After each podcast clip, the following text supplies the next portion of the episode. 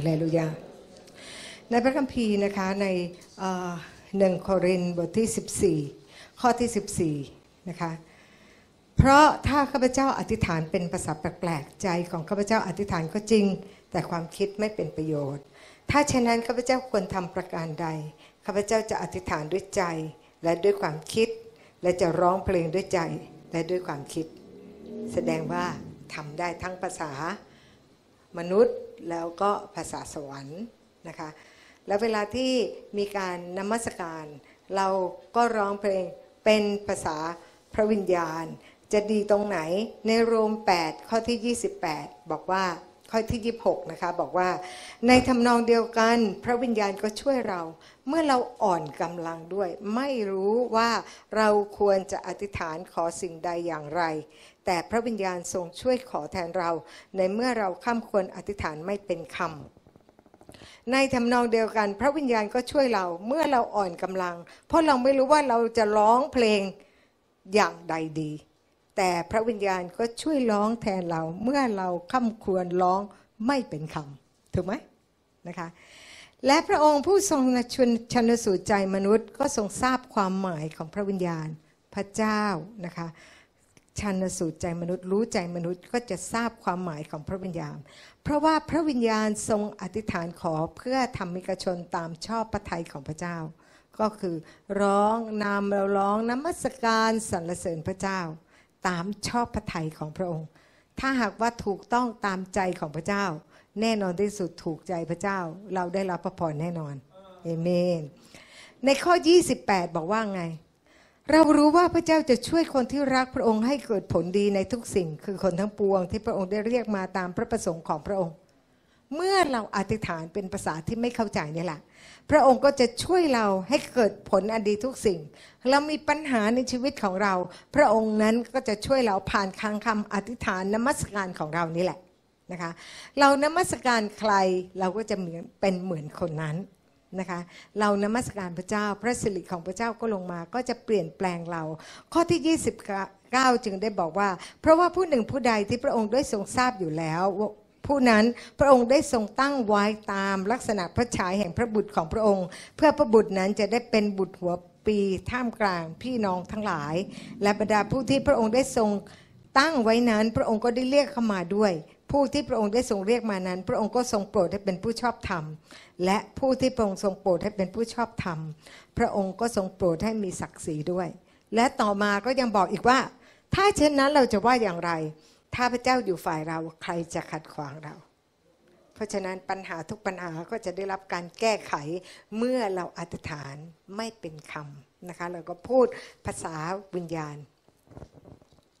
ก็เลยอยากจะหนุนใจพี่น้องนะคะว่า เมื่อตอนที่ก็คงเล่าแล้วนะคะ แต่ว่าเรื่องนี้เนี่ยเป็นเพราะว่าอาจารย์ปรารถนาเนี่ยก็คือลูกสาว แน่นอนที่สุดเราลูกสาวเราก็อยากให้สวยนะคะเขาเนี่ยเป็นคนที่มีปัญหาคือต้องกินวิตามิน B2 ทุกวันเลยนะคะแล้วก็ถ้าวันไหนลืมกินมันก็จะเป็นปากนกกระจอกแล้วมันก็จะเริ่มลามนะคะก็ต้องรีบกินเลย เพื่อมันจะได้ยุบ นะคะก็มีตอนนั้นเขาน่าจะอยู่ป .6 นะคะเขาก็เขาก็ลืมกินหนึ่งวัน คือมันกินทุกวันเป็นเป็นธาตุยาจริง เป็นธาตุวิตามิน B2 เนี่ย แล้วพอเขาลืมกินวันนั้นก็เริ่มเปื่อย แล้วเราก็รู้สึกว่าเอาละเดี๋ยวเราไปหาหมอที่พระรามเก้าเนี่ยนะคะโรงพยาบาลพระรามเก้าแล้วก็เพื่อว่าจะได้เลิกกินสักทีหนึ่ง พอไปถึงเนี่ยหมอเขาก็เลยให้กินยาก็เล่าให้เขาฟังว่าทุกวันเลยต้องกิน B2 แล้วจะทำยังไงหมอก็เลยให้ยามา พอยามาเสร็จตอนกลางคืนวันต่อมามันลามขึ้นมา ก็พาไปหมอหาหมออีก หมอก็บอกว่าเออเดี๋ยวเดี๋ยวจะลองเปลี่ยนยาดูนะ ดิฉันรู้สึกว่า เพราะว่าตอนนั้นหน้าของของอาจารย์ปรารถนาเนี่ยขึ้นมาเป็นเหมือนข้าวโอ๊ตอะค่ะที่แปะเต็มหน้าเนี่ย นะคะ และเราก็ห่วงใช่ไหมมันเป็นความสวยงามของลูกอะนะคะ ดิฉันเลยบอกไม่ต้องลองยาแล้วกลับมา แล้วก็นั่งอยู่ในห้องนั้นนะคะดิฉันก็พูดภาษาแปลกๆหนึ่งชั่วโมงค่ะ แห้ง และลอกตั้งแต่วันนั้นมาไม่ต้องกินบีสองอีกเลย จนถึงปัจจุบันนะคะแล้วก็มีแม่ของเพื่อนเนี่ยเขาเป็นมะเร็งนะคะแล้วเขาก็เป็นเม็ดขึ้นมาที่ตัวเขาเนี่ยเฟะนะคะก็เป็นมะเร็งแล้วมันก็ออกมาที่ผิวหนัง แล้วพอเขามาบอกแล้วเราก็ไม่รู้ว่าตอนนั้นก็มือใหม่มากนะคะ ก็ไปอธิษฐาน และดิฉันทำอะไรไม่ได้ ดิฉันพูดภาษาแปลกๆพูดภาษาแปลกๆหนึ่งชั่วโมงมันแห้งหมดเลย แล้วก็บอกลูกเขาว่าให้พูดต่อ แต่เป็นไงคะ ลูกก็ขี้เกียจไง เห็นไหมเห็นชัดๆว่าดิฉันพูดแล้วมันแห้งไปเลยเพราะงั้นการพูดภาษาแปลกๆคืออะไรคะ คือพลังฤทธิเดชของพระเจ้า พระวิญญาณบริสุทธิ์ที่อยู่ในเราคือฤทธิ์อำนาจที่ชุบพระเยซูให้ฟื้นขึ้นมาจากความตาย เมื่อเราพูดพลังแห่งความชนะความตายก็จะออกไปยังที่ที่บริเวณที่เจ็บป่วย ก็หายได้ ดิฉันถึงได้บอกว่าเวลาที่เราเจ็บป่วย เราทำอะไรไม่ได้พูดภาษาแปลกๆ เพราะว่าฤทธิ์อำนาจของพระเจ้าที่ชุบพระเยซูให้ฟื้นขึ้นมาจากความตาย อยู่ในเราและจะไปที่เซลล์แต่ละเซลล์ แล้วก็จะเปลี่ยนระบบในร่างกายของเราให้กลับสู่สภาพดีเอเมนนะคะ เพราะงั้นเนี่ยมันจริงๆ แล้วพระเจ้าให้วิธีง่าย ๆ ให้วิธีง่าย ๆ กับเรา แต่ว่าเราขี้เกียจไงเราชอบให้คนอื่นเป็นคนอธิษฐานให้เรา ง่ายดี แล้วพออธิษฐานเสร็จ ไล่ผีให้เสร็จเรียบร้อย กลับไปก็ขี้เกียจอีกวันหลังก็จะได้โทรมาให้ช่วยทำเราไม่ยอมช่วยตัวเราเอง เราต้องช่วยตัวเราเองนะคะ เราต้องแข็งแรง เราพูดภาษาแปลกๆนะคะ และมันไม่เพียงแต่เท่านั้น เพราะว่าฤทธิ์อำนาจของพระวิญญาณบริสุทธิ์เนี่ยคือฤทธิ์อำนาจที่ชุบพระเยซูให้ฟื้นขึ้นมาจากความตาย แน่นอนที่สุดฤทธิ์อำนาจนี้ก็จะชุบ หนี้สินให้เป็นขึ้นมา กลายเป็นไม่มีหนี้สิน จริงไม่จริงอะน้ำจากบัลลังก์ของพระเจ้ามานะคะ ในเอสเคียล47 เวลามา มาผ่านมาที่แรกก็เป็นที่ตาตุ่ม แล้วก็สูงบาหัวเขา่าแล้วก็มาที่เอว แล้วก็ว่ายไปคืออะไรการนำของพระวิญญาณ และสิ่งที่เกิดขึ้นคืออะไร น้ำไหลไปที่ไหนก็เริ่มมีชีวิต ขนาดลงไปในทะเลตาย ทะเลตายยังมีชีวิต แล้วก็มีปลาเยอะแยะ แล้วทำไมเราไม่ทำเราไม่เชื่อพระคำของพระเจ้า เพราะเราไม่ได้อ่านพระคัมภีร์ และเราไม่เคยลอง ฟังเทศนาวันนี้จบ จบเที่ยงแค่นี้ พอออกไปเราก็ Facebook ต่อแล้ว มันลบไปหมดเลยในความคิดของเรา เพราะฉะนั้นเราต้องใส่ใจนะคะ ต่อไปนี้ไม่มีเวลาแล้วพี่น้อง เราต้องใส่ใจทุกอย่างที่พระเจ้าพูดกับเรา เราต้องเอาไปปฏิบัติเพื่ออะไรคะ เพื่อเราจะได้มีชีวิต ตอนนี้ดิฉันบอกเลยนะคะว่าพระวันก่อนก็บอกน้องคนหนึ่งว่า มันมีคำเตือนจากอาจารย์ พูดมาว่าให้ออกจากการเงินของบาบิโลน เพราะฉะนั้นใครมีหุ้นอะไรเนี่ยก็ต้องเหมือนกับดึงขึ้นมา แต่ว่าเขาติดเอาออกมาไม่ได้มันขาดทุนจะทำไง ดิฉันบอกไม่เป็นไร พระเจ้าจะให้ระยะเวลาที่เราจะกู้คืนนะคะ เพราะฉะนั้นเราต้องรู้เวลาที่เรากู้คืน และเราต้องระวังตัวแล้วนะคะ เราได้กำไรเราระวังตัวนะคะ เพราะว่ามันก็จะหมดเวลา มันจะเป็นเวลาชั่วคราวที่เราจะได้รับการคืนมาเอเมนไหม เพราะงั้นเนี่ยเราต้องฟังเสียงของพระวิญญาณว่าเมื่อไหร่นะคะ อย่าถลำเราก็คิดว่าไปกันใหญ่เลยนะคะ เดี๋ยวเราก็จะหายไปหมดอีก พระเจ้ากำลังช่วยกู้เรานะเอเมนไหมคะอืมโอเคเรามาฟังสิ่งที่เป็นคลิปนะคะ ก็เพื่อให้เราทุกคนระวังตัวนะคะ เอามาเปิดเลยนะคะเดี๋ยวฉันจะอธิษฐาน พระบิดาลูกขอบคุณพระองค์พระเจ้า สิ่งที่เราจะดูขอพระองค์นั้นเตือนสติเรา ให้พวกเราทุกคนระวังตัว เพราะเรารู้ว่านี่เป็นวันเวลา ใกล้วันเวลาเหลือเกินที่พระเยซูคริสต์จะเสด็จกลับมาครั้งที่สองและเรารู้ว่าเหตุการณ์ทั้งหลายนั้นกำลังทำให้เรานั้นจะต้องไขว่คว้าและเข้ามาติดสนิทกับพระองค์ พระบิดาลูกขอบคุณพระองค์ที่ทุกคนจะหิวกระหาย และก็อ่านพระคัมภีร์ และก็อธิษฐานกับพระองค์ เราขอบคุณพระองค์ในพระนามพระเยซูคริสต์อาเมนก็อยากจะบอกนะคะว่าแต่ก่อนเนี่ยดิฉันก็เข้าใจตลอดเวลาว่า คือเราไม่ต้องรับเลขหกหกเราจะเหาะไปก่อนเลยนะคะ แต่วันนี้เราต้องรู้การทุกเข็นเนี่ยมันเป็นการกระทำของมารนะมันมีช่วงเวลาทุกเข็นที่ว่าตอนนี้เนี่ยที่เราต้องรับเลข 666 มันคือมารสตานมันพยายามที่จะบีบคริสเตียนนะคะ แต่ว่าพอหลังจากนั้นที่พระเจ้าจะลงมาแล้วก็จัดการพระพิโรธของพระเจ้าลงมา ตอนนั้นเราจะถูกรับไป เพราะว่าพระองค์นั้นจะจัดการกับคนที่เป็นศัตรูเอเมนไหมเพราะฉะนั้นตอนที่เลข 666 เนี่ยเราต้องเป็นคนตัดสินใจรับหรือไม่รับ และเราจะผ่านได้เมื่อเราอธิษฐานและติดสนิทกับพระองค์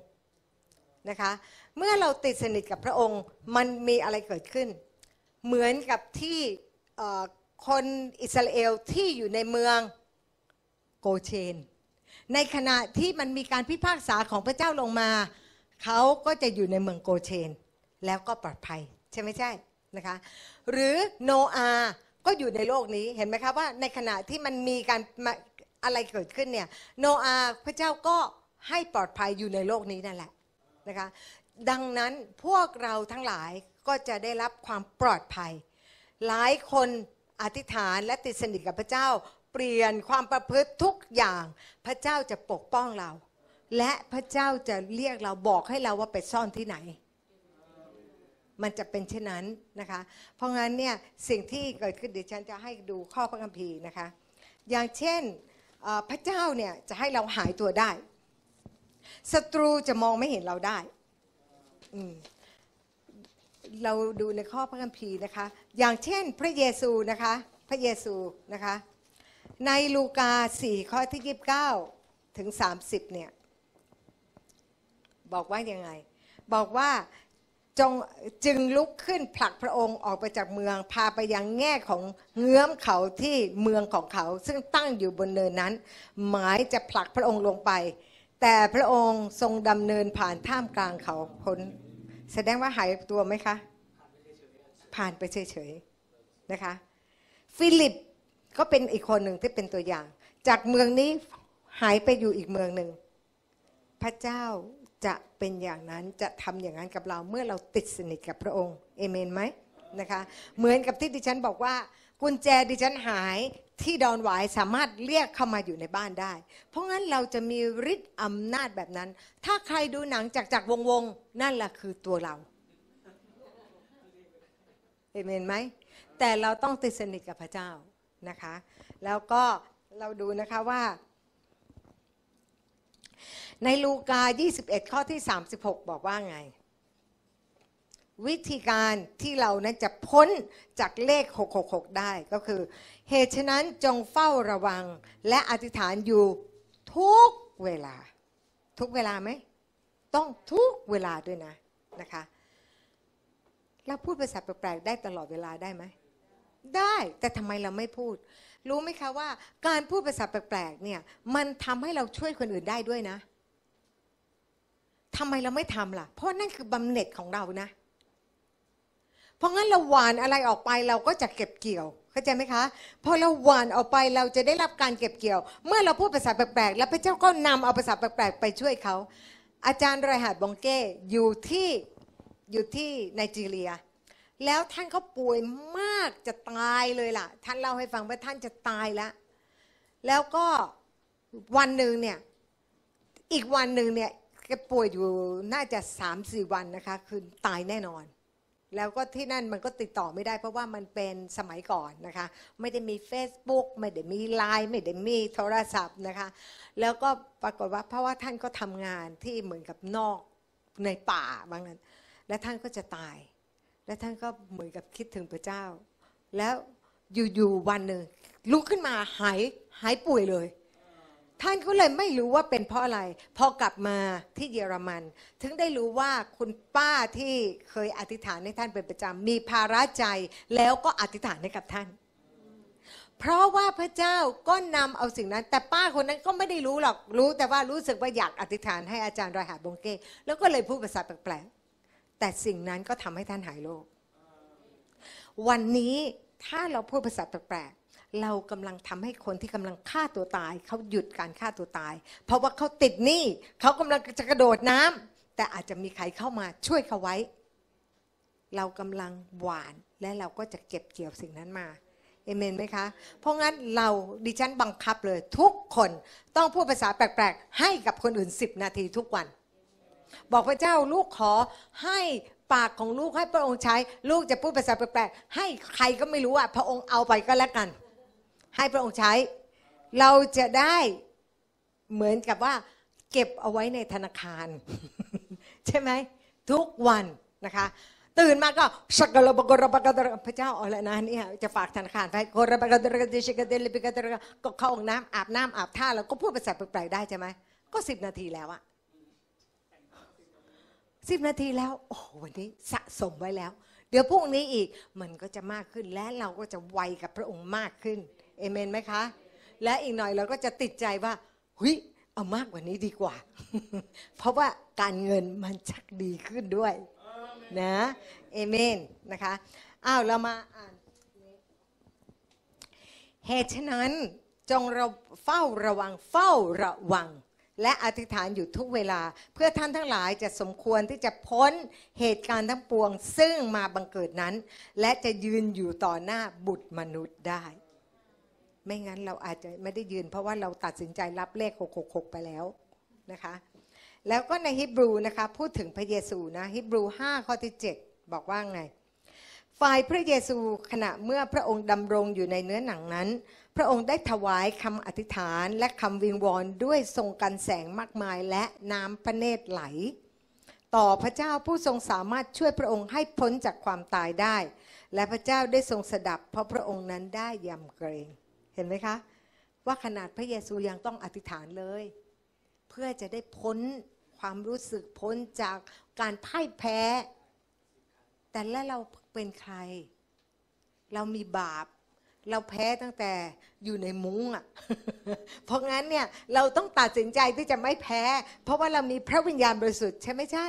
เอเมนนะคะอันให้เรารู้นะคะว่าทุกอย่างนะคะะในในวิวรณ์สามข้อที่สิบนะคะบอกว่าไง เพราะเหตุเจ้าได้ประพฤติตามคำของเราด้วยความเพียรโอ้มันต้องใช้ความเพียรนนะที่จะประพฤติตามถ้าคำของพระเจ้าได้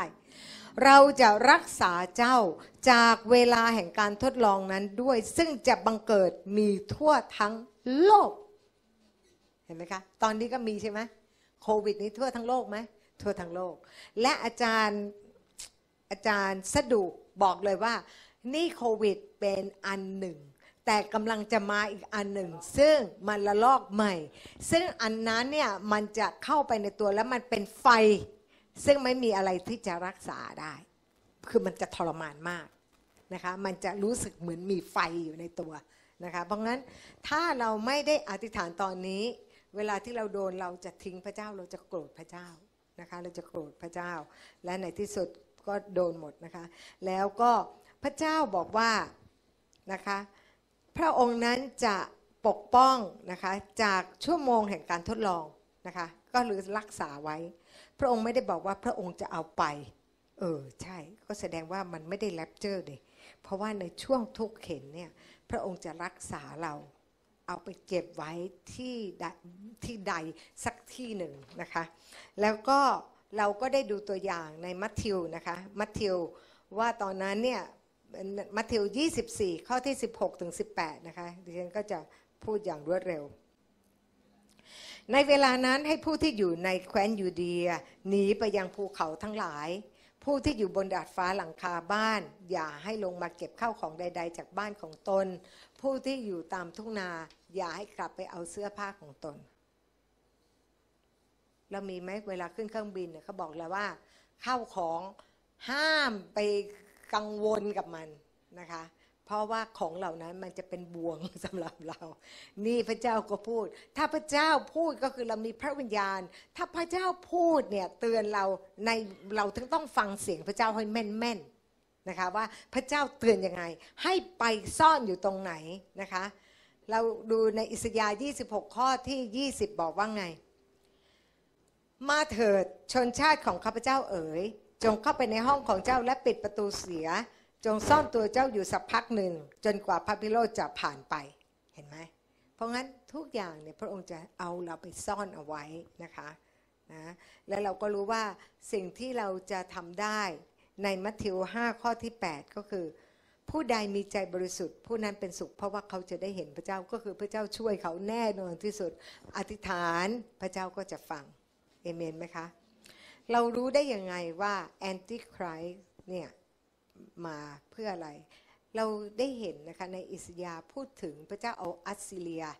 มาเป็นมาเป็นตัวที่จะทำโทษอิสราเอลอะในอิสยาห์สิบข้อที่ 5 นะคะ บอกว่าอะไร โอ้ชาวอัสซีเรียเอ๋ย ผู้เป็นกระบองแห่งความกริ้วของเรา และไม้พองในมือของเขาคือความเกลี้ยกล่อมของเรา พระเจ้ายืมมือเขาเพื่อจะได้จัดการกับอิสราเอลอิสราเอลจะได้เข้าที่นะคะและพระเจ้าก็ยืมมือแอนติครายที่จะทำให้ลูกของพระองค์เข้าที่นะแต่ทั้งหมดก็เป็นเพราะว่าในฮิบรูนะคะบอกว่าไงพระเจ้ารักเรานะนะพระองค์ก็ตีสอนเรา เพื่ออะไร เพราะไม่งั้นเนี่ยเราก็ถูกตามใจแล้วเราก็ตกนรกไป แต่ว่าเหตุการณ์เหล่านี้ทำให้เราวิ่งเข้ามาหาพระเจ้า ตัวดิฉันเองเนี่ยก่อนหน้านี้มาที่ไม่รู้จักพระเจ้าเนี่ยยิ่งมากนะคะดิฉันเป็นคาทอลิก แล้วก็ศาสนาของที่ดิฉันเคยถือก็ใหญ่มากกว่าพวกคริสเตียน ดิฉันขึ้นกับโป๊โป๊ปเป็นเป็นเรื่องที่รู้จักกันทั่วโลกไม่ไม่สนใจหรอกอย่ามาพูดเลย เวลาคริสเตียนมาประกาศฉีกใบปิวทิ้ง เพราะว่าเชื่อคนไง เชื่อว่าศาสนาตัวเองใหญ่ และเป็นไงคะ พระเจ้าก็เลยต้องให้เหมือนกับว่า ก็ความยิ่งนำหน้าการล้มลง ก็กลายเป็นว่ามีปัญหามากมายในชีวิต ใจถึงเปิด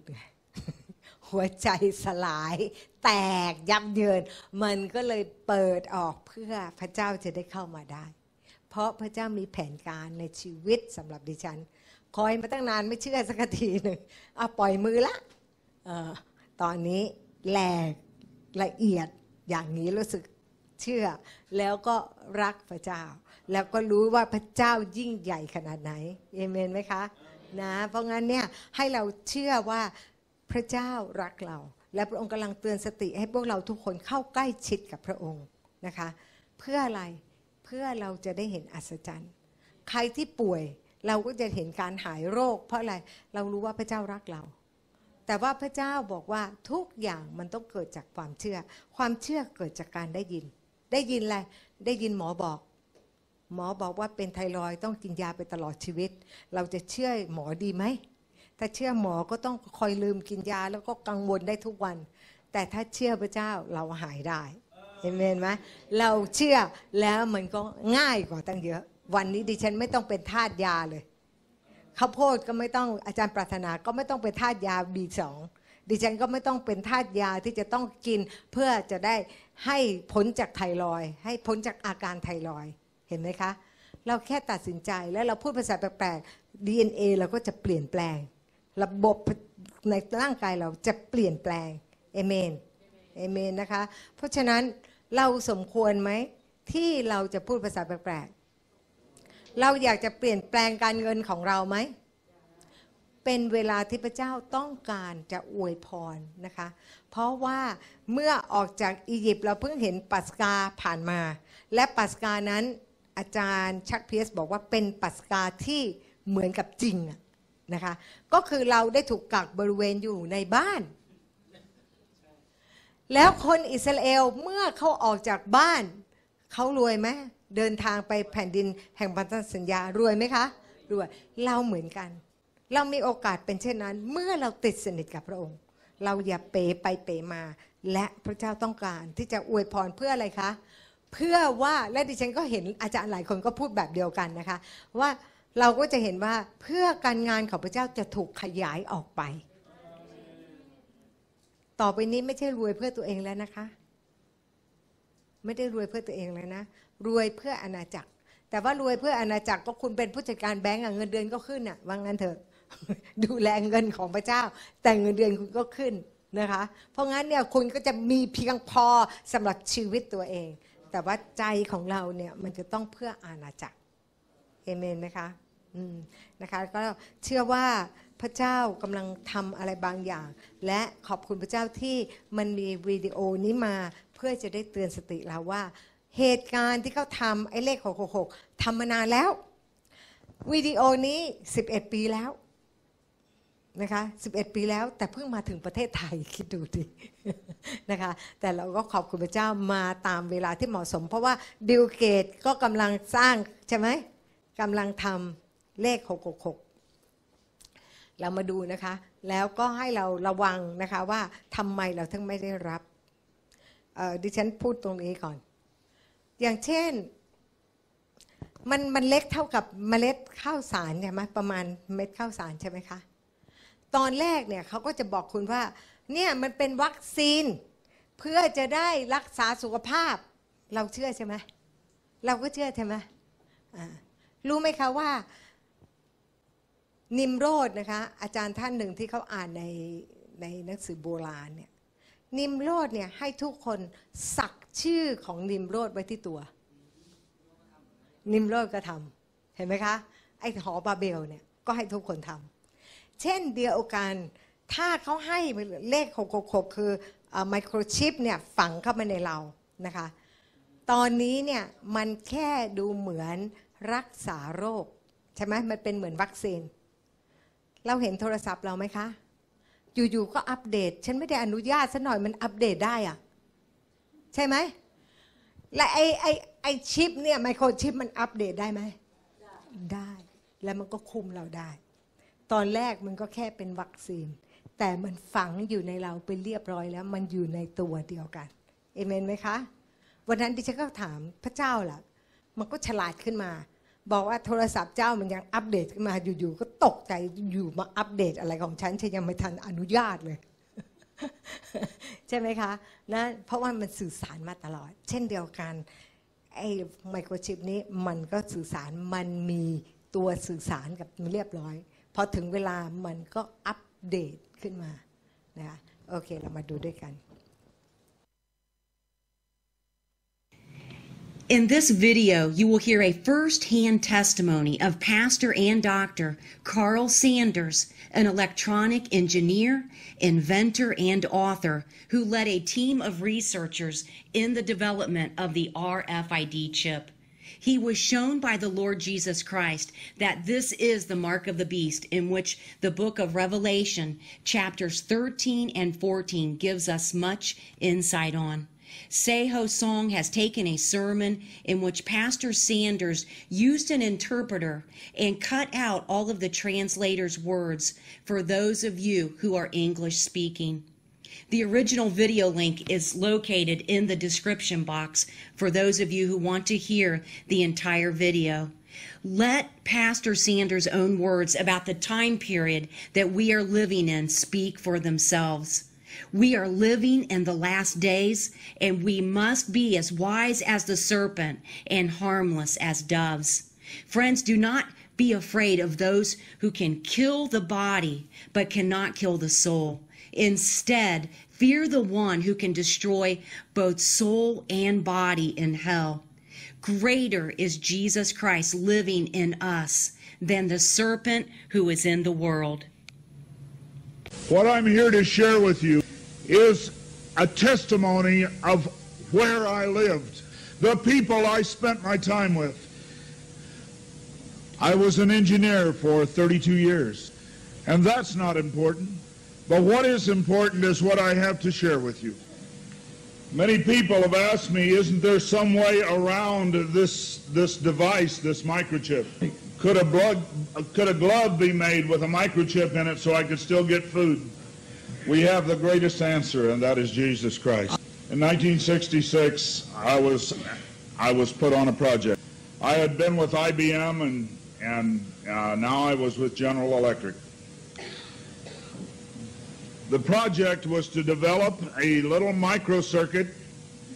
that would connect the nerve ends on a broken spine back together. This seemed like a good idea to me, and it's something that uh, that I would want to be a part of. I was a very zealous engineer. I worked very hard. I worked many long hours.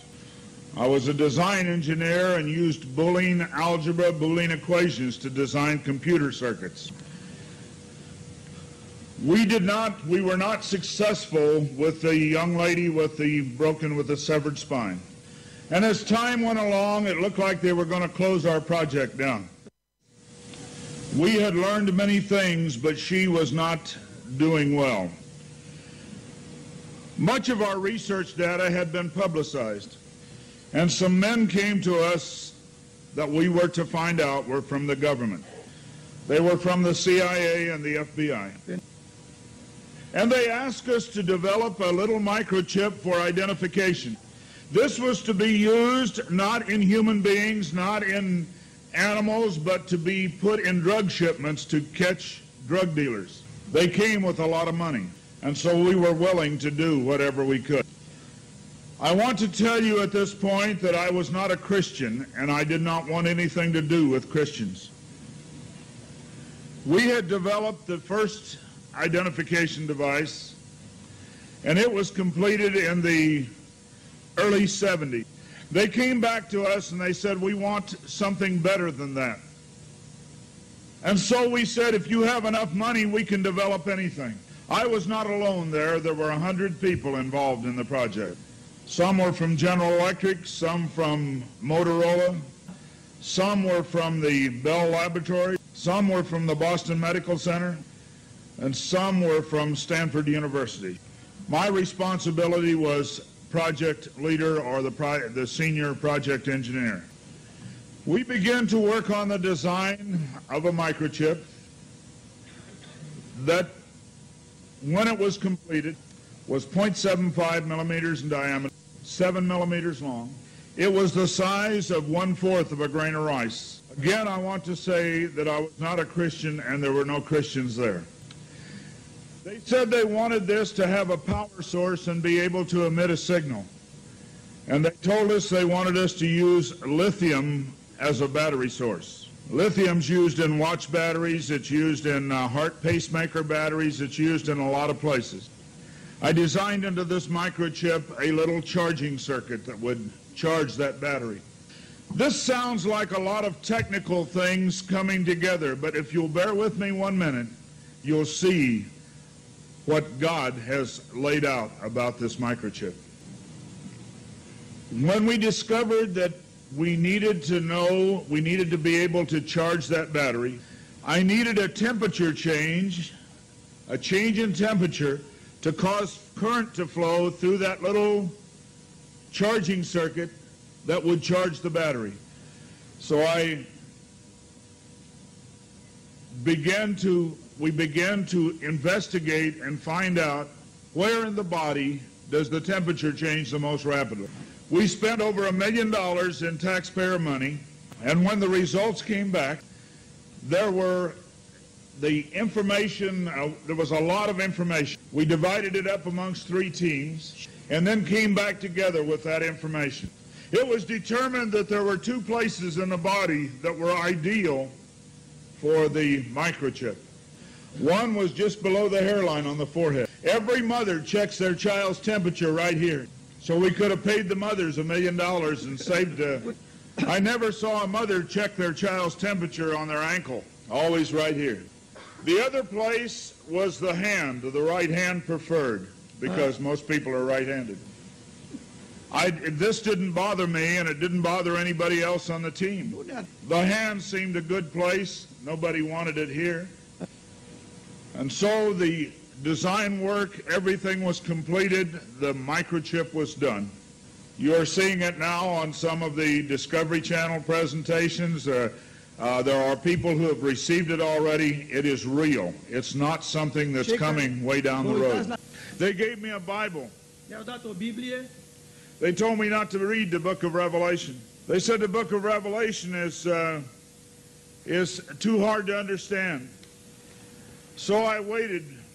and I didn't read the book of Revelation oh, for quite some time. Then one day I came to Revelation 13, verse 16. And he caused us all, both small and great, rich and poor, free and bond, to receive a mark in their right hand or in their forehead. I didn't like what I saw. I went back and looked up the word mark. I went to the Strong's Concordance, and I found that John had used three words for the word mark. Char, char, charagma, charicator, and charax. That was from the Greek. I looked at those words. They talked about a scratch or an etching. They talked about a lot of things. And I said, God, this isn't it. We didn't do it. He said, go to the word for 666. The word is chixastigma. In the Greek, it says to go to 4742 as a cross. The last half of the word chixastigma. And when I looked at what it said, it says stizo, i.e. to stick, to prick, a mark incised or punched into for recognition of ownership. I thought about the little injection tool. The end of it is called an incisor. I began to weep and I began to cry and I said, Oh God, what have we done? I couldn't believe that this lined up with what we had developed. And I began to run from God. I didn't run away from the church, I ran into the church. I tried to do as many things as I could to,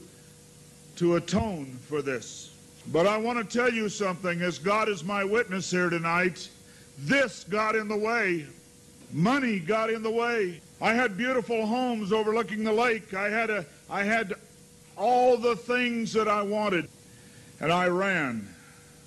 because of the money. My ability to go and get a quarter million dollars in research money took me away from telling the message. I ran for many years. What I want to tell you is that this is real. The microchip implant is real. Credit cards are failing. They, they can be counterfeited. The new smart card can be counterfeited. They can be stolen. They can be uh, lost. All kinds of things can happen to a card. But you cannot lose your hand. Very quickly, they're going to move to this being in the hand. And I tell you, as a Christian, you cannot take this. No matter what anybody says, God's word says you cannot take it. No matter what they try to talk you into, God's word says don't take it. In Revelation 14, verse 9, and the third angel followed them, saying with a loud voice, If any man worship the beast in his image, and receive his mark in his forehead or in his hand, the same shall drink of the wine of the wrath of God, which is poured out without mixture into the cup of his indignation, and he shall be tormented with fire and brimstone in the presence of the holy angels and in the presence of the Lamb. And the smoke of their torment ascendeth up for ever and ever, and they have no rest day nor night, who worship the beast in his image, and whosoever receiveth the mark of his name. Here is the patience of the saints. Here are they that keep the commandments of God and the faith of Jesus. It's very simple. God's word says to do not take it. Today there have been over 15,000 babies that have been given the positive identification, the microchip. Many companies are using the microchip as identification in their top level employees. The Immigration Naturalization Service has a better passport, the human hand. So many of these things are all around us.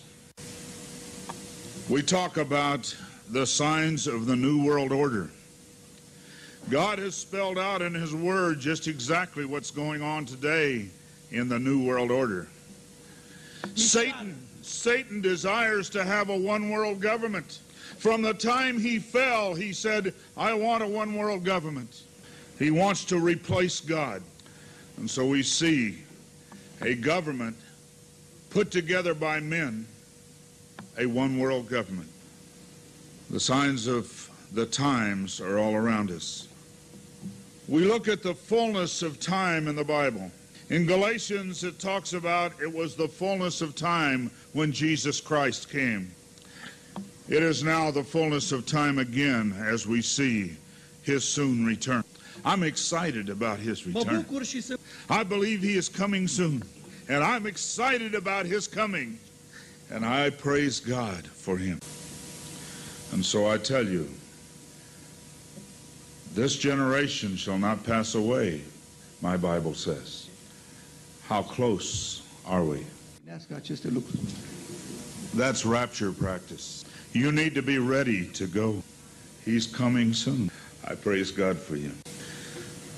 Last night I talked about my involvement in the development of a little microchip implant. And many people have already taken that microchip implant. The news media has talked about it being a good thing. And they will tell you that it's a good thing to have this. Your children won't ever get lost again. They won't be able to give you the wrong medication. They won't be able to, you won't be able to lose this thing. And so the plan is underway that you will receive it. I would be remiss if I came to you and didn't tell you that God's Word says, don't you take it. No matter how nice they make it sound. Tonight, in the science of technology, I'm going to be showing you some things. I want you to understand that there is a conditioning that is done in people. The television, I call it a Babylonian idiot box. On the television, you are being conditioned to accept certain things. There is one good thing on television. It is the off knob. Yes. Amen. Spend as much time, spend as much time in God's Word as you do watching the Babylonian idiot box. And God will speak to you through His Word. And so you are being very easily conditioned. I've been in 17 One World meetings. I was in Luxembourg with Henry Kissinger, George Shultz, and Bob Gates in a meeting. It was discussed there about the microchip. I was asked many questions, and I answered those questions. I've also asked God to forgive me for being in those meetings. They said, We'll make them aware of lost children. And so, after that meeting, on paper bags and milk cartons all over the United States, there were pictures of lost children. You know, And then one day, all of those pictures disappeared. They aren't on the paper bags and milk cartons anymore because you had been conditioned. And now, when you look at a paper bag or a milk carton, you think about lost children. We think like we are told to think. That's the reason why you have to have your mind renewed in Jesus Christ. This has to be in here. He has to be, give you the new mind. He said, Take heed that no man deceive you. That's the reason why he said it. Today's technology is the key to the long standing mysteries of Bible prophecy concerning the last days. It, it just, it reaches out to us. This technology that we have today is addressed to this generation. What it's telling us is that the time is short. I want to show you the microchip. This is a, called a Destron IDI chip. This is about the size of a grain of rice. It has a little receiving antenna and a transmitting antenna. It has a microchip in the glass envelope. So this gives you a little look. We'll look at some more a little bit later. One of the things that we see, fiber optics, you see the orange bundles being put all around under the ground in, in most of the areas uh, that we live in. The fiber optics allow fast transmissions of uh, from our phone lines, but also it will open up our homes to the two-way communication for uh, video communication, being able to uh, see one another when we speak. I'm not looking. Every time that you talk on the telephone, they are monitoring your, your phone conversation. Microchips are used to keep track of animals on military bases. Microchips also can, they talk about why carry cards when an implant will do the trick. This was in Computing Magazine. You can lose a credit card, you can it can be stolen, but you cannot lose your hand. And so the advantages to a microchip in the hand are very good for the world. So we see there is a there is a conditioning, a telling people that it is proper to have something on your hand. This was in one of the magazines revealed a secret plan to tag every man, woman, and child. I'm not happy over what is happening. But I praise God that I can tell you and the next group and the next group because time is running out. Everybody's trying to figure out 666. Who is it? He says what it is. I believe that there will be an Antichrist. As sure as there is a Christ, there is an Antichrist, and he will want to implement this system. People ask me if 666 is in the microchip. When it was my responsibility to design this microchip,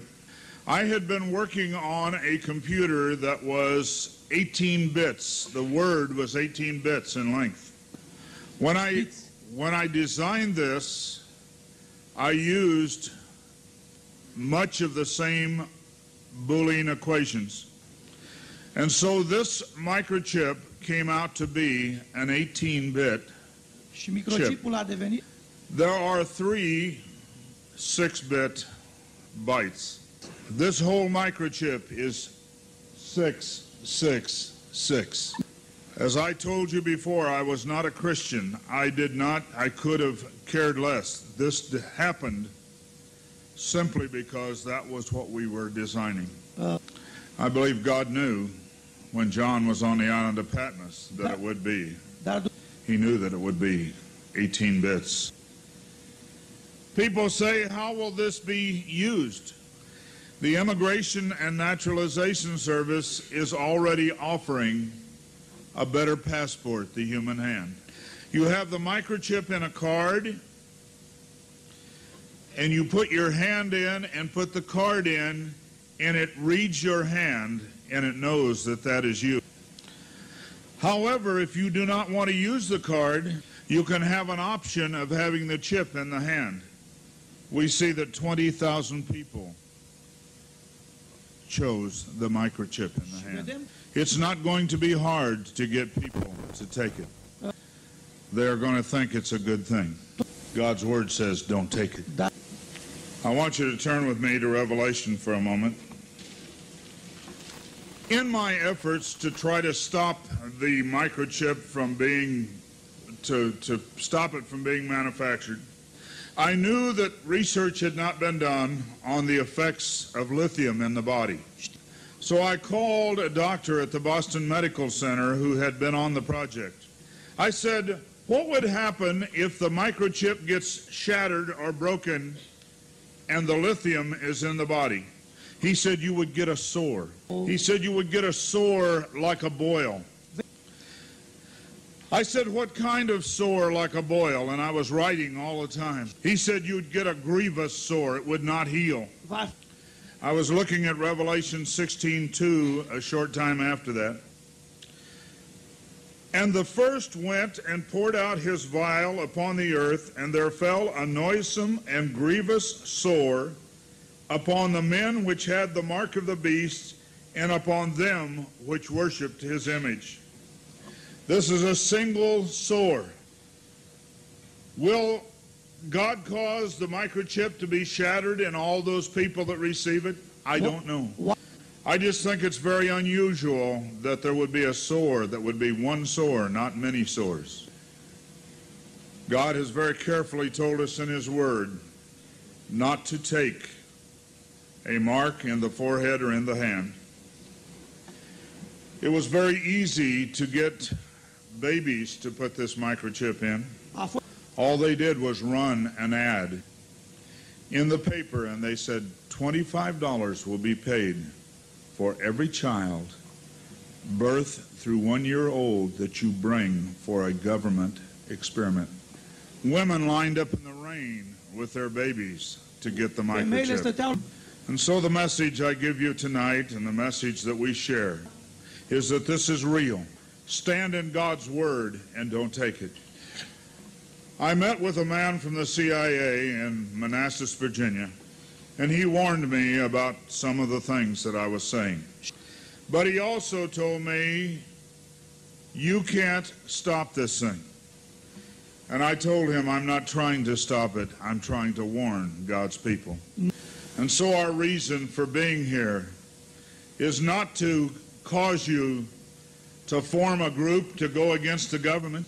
Our reason for being here is to inform you so you will be stronger in Jesus Christ.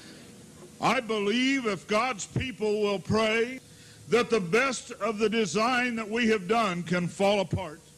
And we can have one more day, one more week, one more month to tell people about Jesus Christ. This is a diagram of the microchip, the BT95 2000. It's the size of one fourth of a grain of rice. So, folks, the microchip is in the cards, it's being put in people, it's all over the place. It will allow us to go to a cashless society. Revelation 13:7 and Daniel 7:23 talk about a new world order. President Bush said Iraq is the first test for the new world order. Clinton and Gore have both said they've stated that the solution to the problems of the world is a new world order, a one world government. And so we've come a long ways with many, many prophecies. Revelation 13, 16 says there will be a mark in the right hand or in the forehead. It says that no man might buy or sell save he that have the mark. And so we see the movement of these things to not only a one world order, but the fulfillment of prophecy. why would why would they want a microchip implant? Because the Bible says that no man might buy or sell save he that have the mark. This is the book called Putting People First. In that book,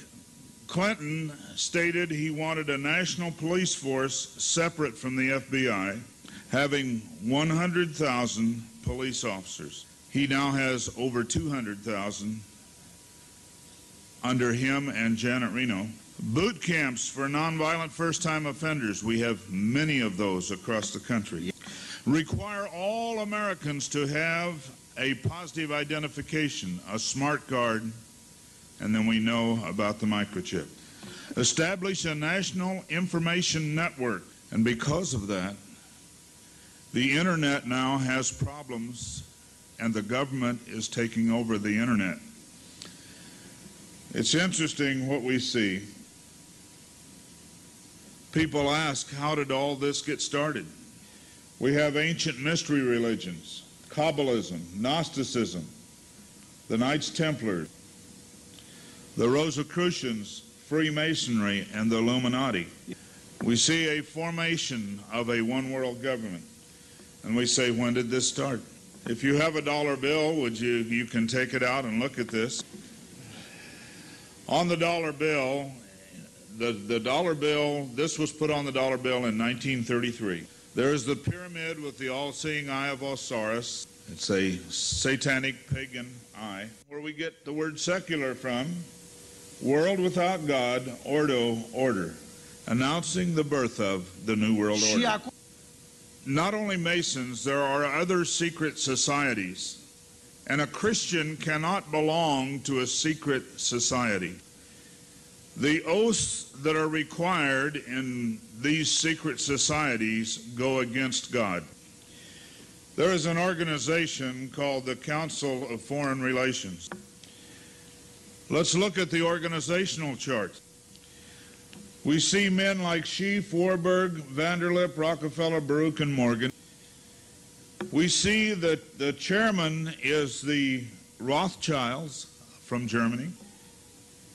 They control the Council of Foreign Relations. Even the executive department of the United States government. We see the news media is part of the Council of Foreign Relations. This is an interesting statement I want to show you. I've been in several meetings with Henry Kissinger. I understand uh, uh, less about him than, I, than if I'd never been in a meeting. He is a very mysterious man. But he is a mover in the world scene. He reports to the Rothschild organization. He sits at the second seat in the roundtable meetings. He is very much for a one world order. He is a Bilderberger from the Bilderberger organization, the same organization that our president is from.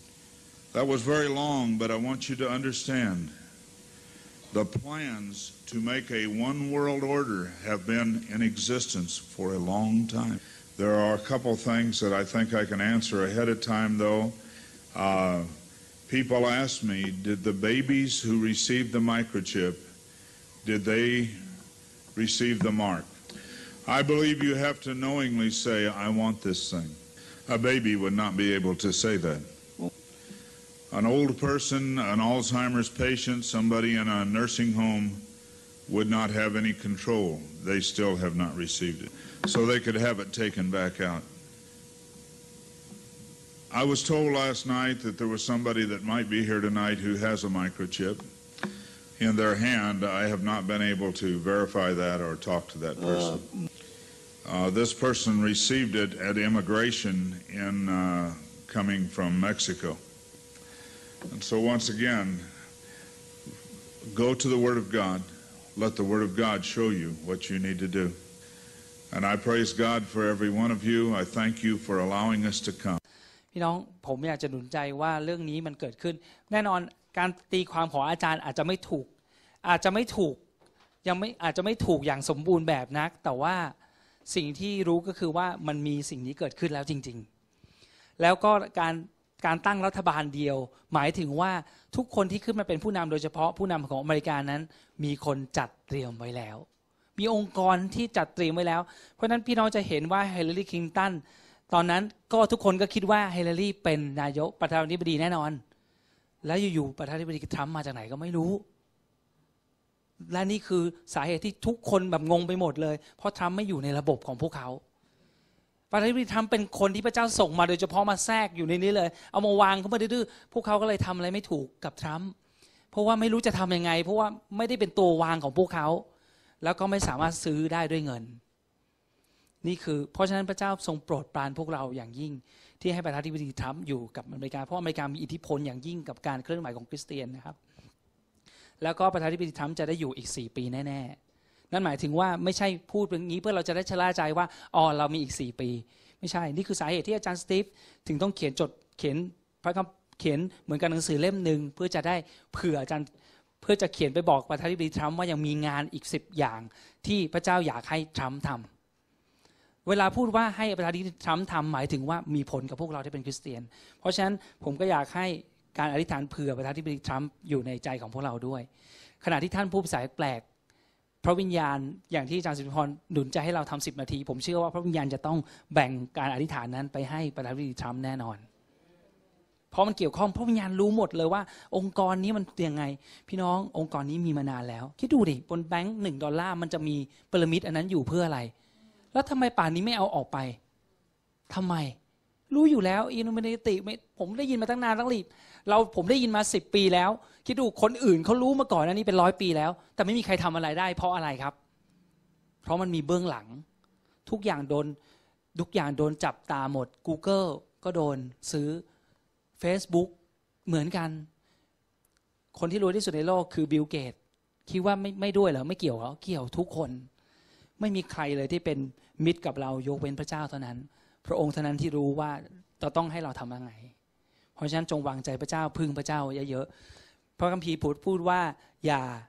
เชื่อให้เราวางใจพระเจ้า ตามพระองค์เท่านั้นอย่าอย่าเชื่อพึ่งพาความสามารถของตัวเองจำได้ไหมครับ พระคัมภีร์บอกไว้ แต่จงพึ่งพาพระองค์ในทุกทาง นี่คือจุดประสงค์ทั้งหมด เราขนุนใจแล้วว่าทั้งหมดที่เราทำอาชีพหลักของคริสเตียนคือพึ่งพระเจ้า นี่คืออาชีพหลักพระเจ้าเรียกเรามา พึ่งพระเจ้า พึ่งพระเจ้ามากๆเลย พระองค์จะไม่ลบ จะไม่บอกว่าครูรบกวนพ่อจังเลยพระองค์จะไม่พูดแบบนี้เลย อยากให้เราพึ่งปกติปัญหาของเราคือเราไม่ค่อยพึ่งพระเจ้านะครับ และนี่คือจะช่วยอาจารย์ได้พูดหลาย ๆ อย่างเมื่อกี้เราเห็นแล้วนะครับ พี่น้องเราเห็นแล้วหกหกหกเห็นไหมมันไม่ได้บังเอิญ แม้แต่คนสร้างยังไม่รู้ ว่าตัวเองทำอะไร เพราะว่าตอนนั้นอาจารย์ไม่ได้เป็นคริสเตียน และก็ไม่ได้เป็นคนเกลียดคริสเตียนด้วย เพราะฉะนั้นเขาไม่ได้สร้างเพื่อมีอิคติว่าอ๋อพระคัมภีร์บอกหกหกเพราะฉะนั้นฉันก็จะสร้างนี่หกหกเปล่าเขาไม่ได้คิดอะไรเลย เขาแค่ทำตามน้ำไปเรื่อยๆเท่านั้นเอง แม้แต่คนจ้างก็ไม่ได้ตั้งใจ FBI เหล่านั้นก็ไม่ได้ตั้งใจจะทำแบบนี้ แต่มันเหมือนกับมันเป็นทาง เพราะอะไรเพราะว่าความคิดของมารมารมันใส่ความคิดแล้วทุกอย่างมันเข้ามาตามทาง และพระเจ้าทรงเห็นอนาคตแล้วว่ามันจะเกิดขึ้น และอย่าลืมพระเจ้าทรงรักเราเห็นไหมครับ พระเจ้ารักเรา พี่น้องต้องจำให้ดีพระเจ้าทรงรักเรา เชื่อพระองค์ พระองค์เป็นผู้ที่หวังดีที่สุดกับเราเห็นไหมครับ เพราะฉะนั้นนี่คือข้อความทั้งหมดวันนี้คือสรุปข้อความคือพระเจ้ารักคุณเอเมนเพราะฉะนั้นยิ่งอ่านพระคัมภีร์ท่านจะรู้ว่านี่คือจดหมายรักของพระเจ้าจริง ๆ พระเจ้าเขียนไปหมด ถ้าพระองค์ไม่รัก พระองค์ทำทุกอย่างเลยนะ เราพระองค์ ถ้าเกิดมันลำบากมาก พระองค์ก็จะลดย่นเวลาเห็นไหมในพระคัมภีร์บอก พระองค์เห็นกับคนของพระองค์ทุกอย่าง และทั้งหมด ผมอยากให้เราขอบพระคุณและให้เครดิตกับพระเยซูคริสต์ที่สุด พระองค์คือจุดประสงค์พระองค์เป็นผู้ที่ทำให้ทุกอย่างเปลี่ยนไปหมด พระเยซูคริสต์พระองค์มาทำให้พวกเรากลายเป็น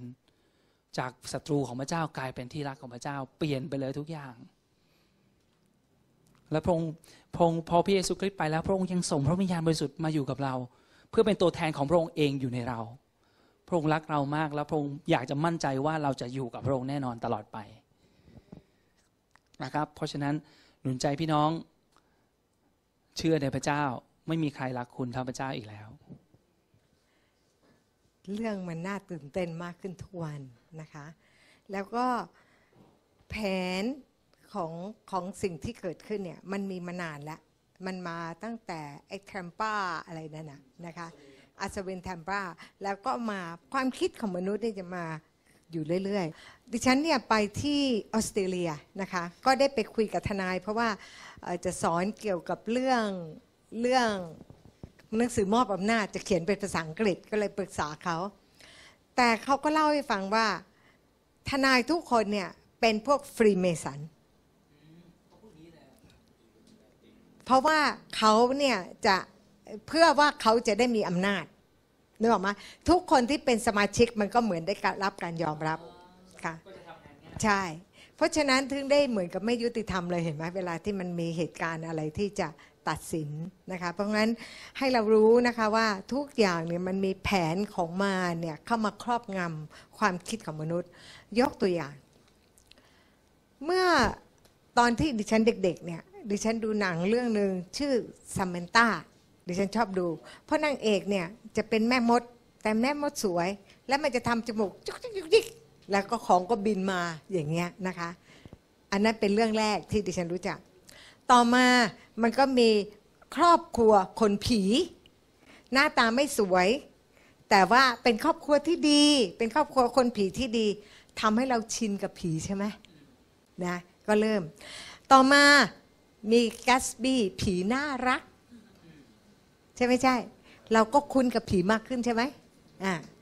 แล้วก็ต่อมาเป็นอีทีหน้าตาน่าเกลียด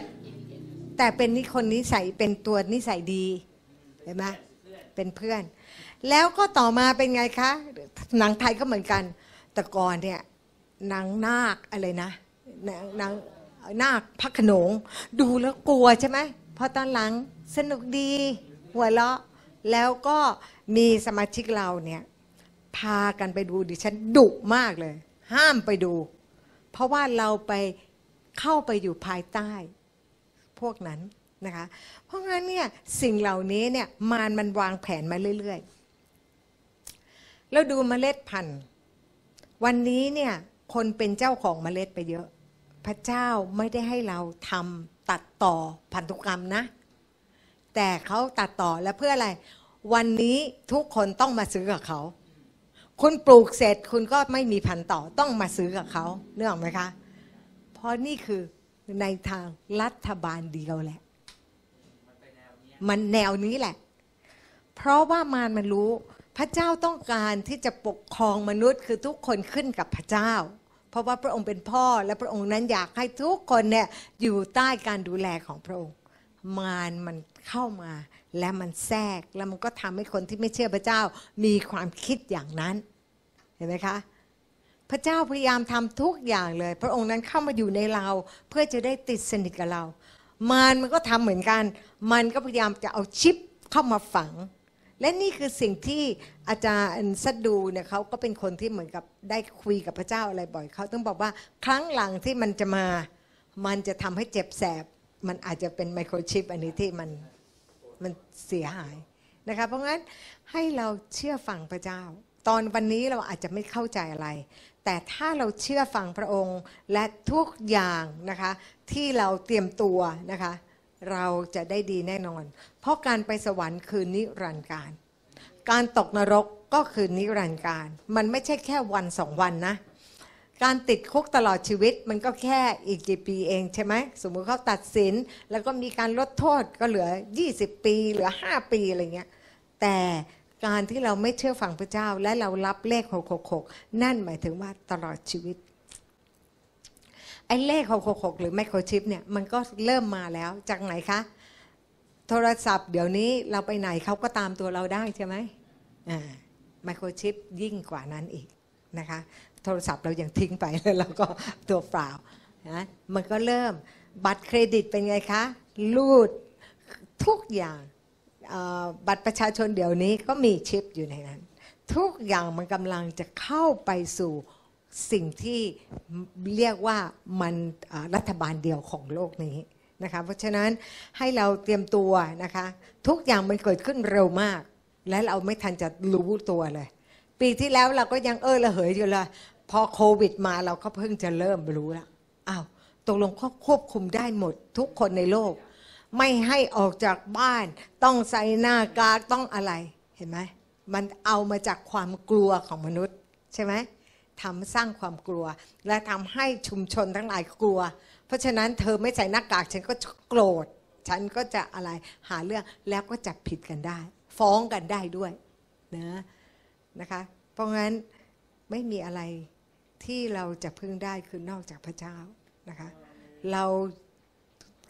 เชื่อพระเจ้าเถอะค่ะ ถ้าคุณต้องตายนะคะ